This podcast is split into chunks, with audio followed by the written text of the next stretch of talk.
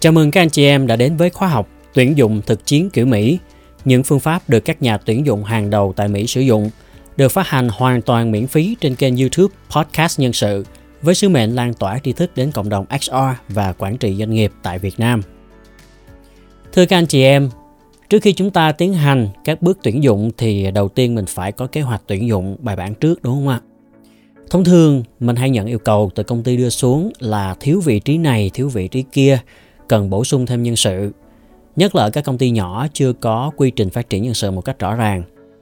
Còn các công ty lớn thì họ tổ chức bước lên kế hoạch nhân sự này rất bài bản và chỉnh chu. Nhưng mà dù quy mô công ty mình lớn hay nhỏ thì chúng ta vẫn luôn cần phải có ít nhất những bước căn bản như sau trước khi xác định là mình thật sự cần phải tuyển những vị trí này. Bước thứ nhất là xác định định biên nhân sự. Thông thường khi các công ty đưa ra kế hoạch phát triển thì các phòng ban sẽ dựa vào đó đánh giá tình hình nhân sự hiện có để xem có đủ nguồn lực thực thi kế hoạch đó hay không. Nếu không đủ thì họ sẽ trình lên để xin tuyển thêm người. Giả sử để đạt được doanh số sales trong tháng là 5 tỷ thì phòng kinh doanh cần thêm 5 người phụ trách sales chẳng hạn. Từ đó mình sẽ có kế hoạch định biên nhân sự để xác định mình đang thiếu các nhân sự như thế nào, ở các vị trí nào, cần bao nhiêu người, khi nào cần và ngân sách tuyển dụng là bao nhiêu. Vấn đề thường phát sinh ở chỗ là đôi khi các phòng ban đưa ra chỉ tiêu tuyển dụng quá nhiều nhưng mà ngân sách công ty lại không có đủ, thì làm sao mà HR đáp ứng?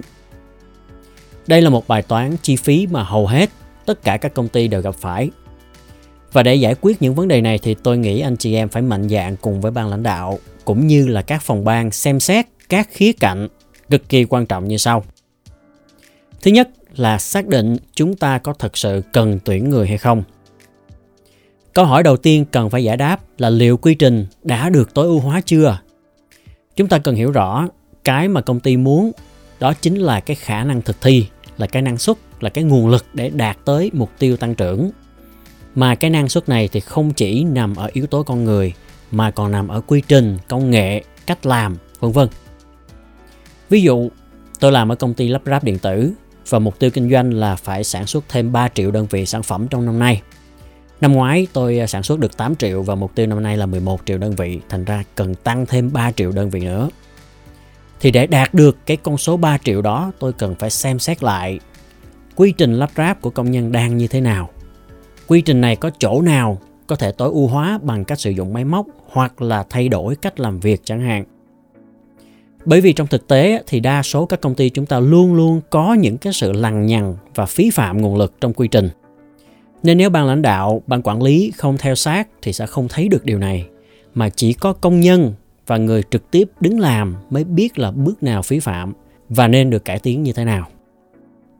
Thành ra ở riêng cái chỗ quy trình này thì chúng ta hoàn toàn có thể tìm thấy những giải pháp cải tiến giúp cho mình tăng hiệu suất mà không cần phải tuyển thêm người. Ở các công ty tại Mỹ thì chúng tôi thường thiết kế một hệ thống khen thưởng cho bất cứ nhân viên nào có thể tìm ra những điểm nhập nhằng trong quy trình và đề xuất cách cải tiến nó. Việc này sẽ giúp cho chúng ta tiết kiệm thời gian, công sức và tăng tính hiệu quả trong việc sử dụng nguồn lực đang có sẵn. Do đó, chúng ta cần hiểu là mục tiêu tăng trưởng kinh doanh không chỉ phụ thuộc vào số lượng nhân sự mà còn phụ thuộc vào quy trình làm việc. Thành ra đầu tiên, trước khi đưa ra yêu cầu tuyển dụng thì mình cần phải đánh giá quy trình làm việc trong công ty để làm tinh gọn lại và tối ưu hóa nó lên thì có thể thêm được khoảng 20-30% năng suất chẳng hạn. Thì bài toán nhân sự sẽ đỡ khó khăn hơn rất nhiều. Thứ hai, để nâng hiệu suất công việc và đạt được chỉ tiêu thì một giải pháp nữa ngoài tuyển dụng chính là đào tạo cho lực lượng nhân viên đang có. Các giải pháp training nhằm nâng cao tay nghề có thể sẽ mất thêm thời gian trước khi các nhân viên thực sự phát huy năng suất, nhưng nó sẽ giúp cho chúng ta nâng cao khả năng nghiệp vụ cũng như là hiệu suất của nhân viên theo hướng dài lâu.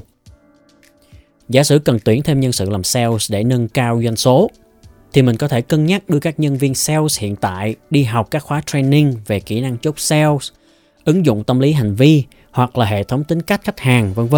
để nâng cái khả năng chốt sales của các anh chị em trong nhóm mà không gây áp lực quá lớn về việc tuyển thêm người. Mặt khác, đào tạo cũng là một cách để giữ chân các nhân viên hiện tại, cho thấy là công ty có sự đầu tư cho họ trong quá trình thăng tiến sự nghiệp.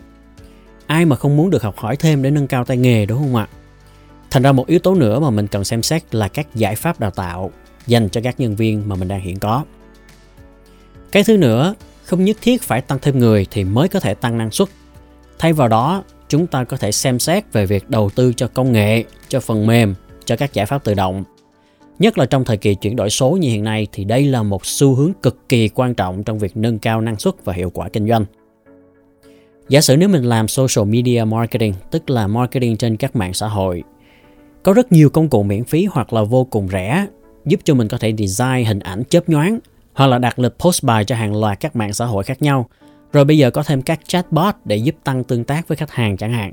Thì tất cả những công cụ này đều giúp tiết kiệm rất nhiều thời gian so với việc mình ngồi làm manual, tức là mình ngồi làm thủ công, thì sẽ không bao giờ làm xuể. Nhưng với các công cụ hữu hiệu này thì hiệu suất làm việc sẽ được tăng lên rất nhiều.